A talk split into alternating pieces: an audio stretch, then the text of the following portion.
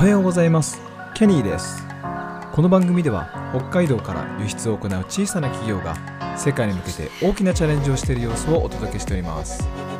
番組への質問や感想は Twitter や Facebook でお待ちしております。それでは今日も行ってみましょう。北海道から世界の食卓へ。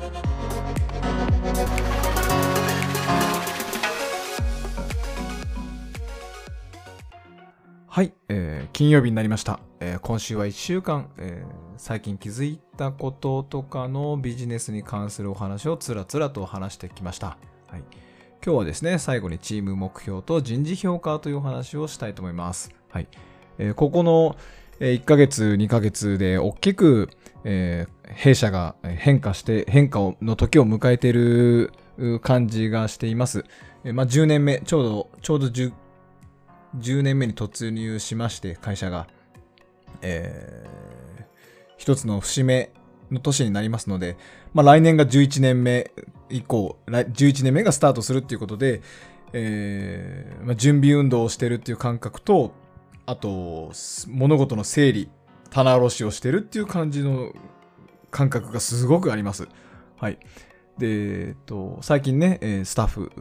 長一番古株だったスタッフが退職したりですね、えこれから新しく入ってくる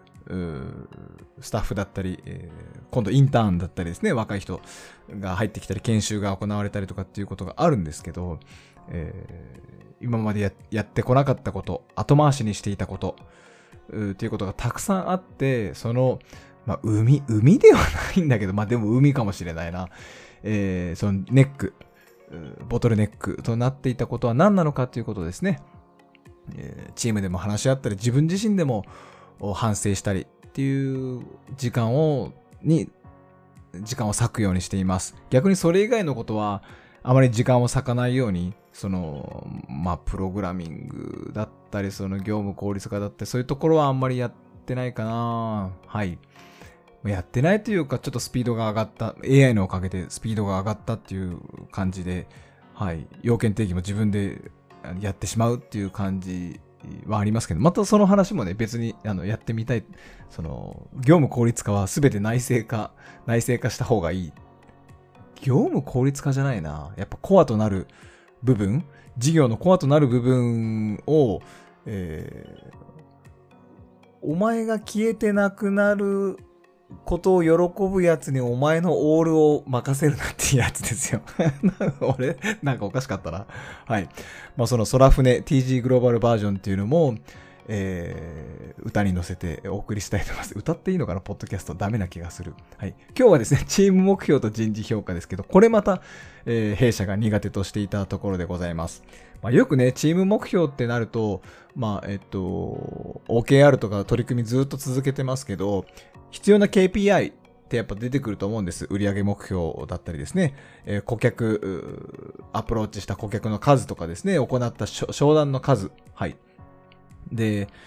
えっと、最近、まあ、この半年ぐらいで、えっと、チームで気づき始めたのがですね、やっぱり売り上げってなると、どうしてもそのエクスターナルな、えー外的要因っていうのがすごく多いので、えー果たしてその人が、えー営業活動とか頑張ったから売り上げが上がったのか、たまたまその国でその需要がすごく上がっていて、えー売り上げが上がったのかっていうのを会社としてどう評価するのかするのかっていうのがルール化されていなかった。はい。逆に能力がすごくあるのに、えーっと、たまたま、えーその国で、えーえっと、なんかな、内内戦とかが起きて、えー売り上げが下がってしまったみたいな、その、ね、あの、エクスターナルなことで、その人を評価していいのかっていう問題がずっとあったわけでございます。なので、できるだけ企業が何を求めているのか、その人材に対して何を求めているのか、えーそこは売上結果だけではなくてですね、えー自分たちでコントロールできる、できるそのインターナルな、えー要因は何なのかとかですね、そういったところを評価していこう。また周りもそういったところを評価してあげようっていうふうに会社のカルチャーだったり、まあ文化じゃない、文化もそうだけど、そうですね。そういったところに結構メスを入れ始めた感じでございます。はい。まあ、これは外部コンサルの方に入っていただいて、えっ、と、まあ、人事評価ってどうしてるんですかっていうところあの、まあ、がっつりでは、コンサルと言ってもがっつりではないですよ。こういうふうにしたらどうですかとか、うちの会社ではこういうふうにしてるんですけど、とか、あの、例えばどんなツールを使ってる ?SARS、どんな SARS を使えばいいのかっていうのは、弊社にはそういうノウハウがないので、えー、ちょっとコンサル入ってもらって聞く。でもそれ SARS のツールの問題ではなくて、どういうコミュニケーションを取ってるかとか、会社が求めてるものが可視化されてるかみたいな、そういう問題に行き着くので、はい。そのツールの問題ではないんですけど、はい。そういったところを体制を整え、整えつつある感じでございます。まあ、これがね、あの、目標設定と人事評価が揃うとすごく強力な、あの、チームになるなっていうイメージが自分の中にあって、なかなか一人ではこの作業できなかったな、10年間ではとてもこの作業できなかったなとやっぱありますね。はい。なので、えー、もうこの辺になってくるとこうね、社長がどういう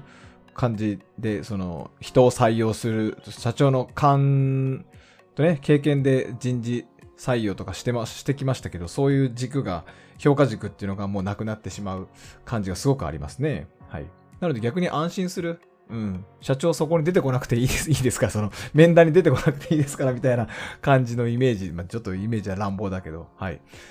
なので、えー、ちゃんと正しく組織が求めているもの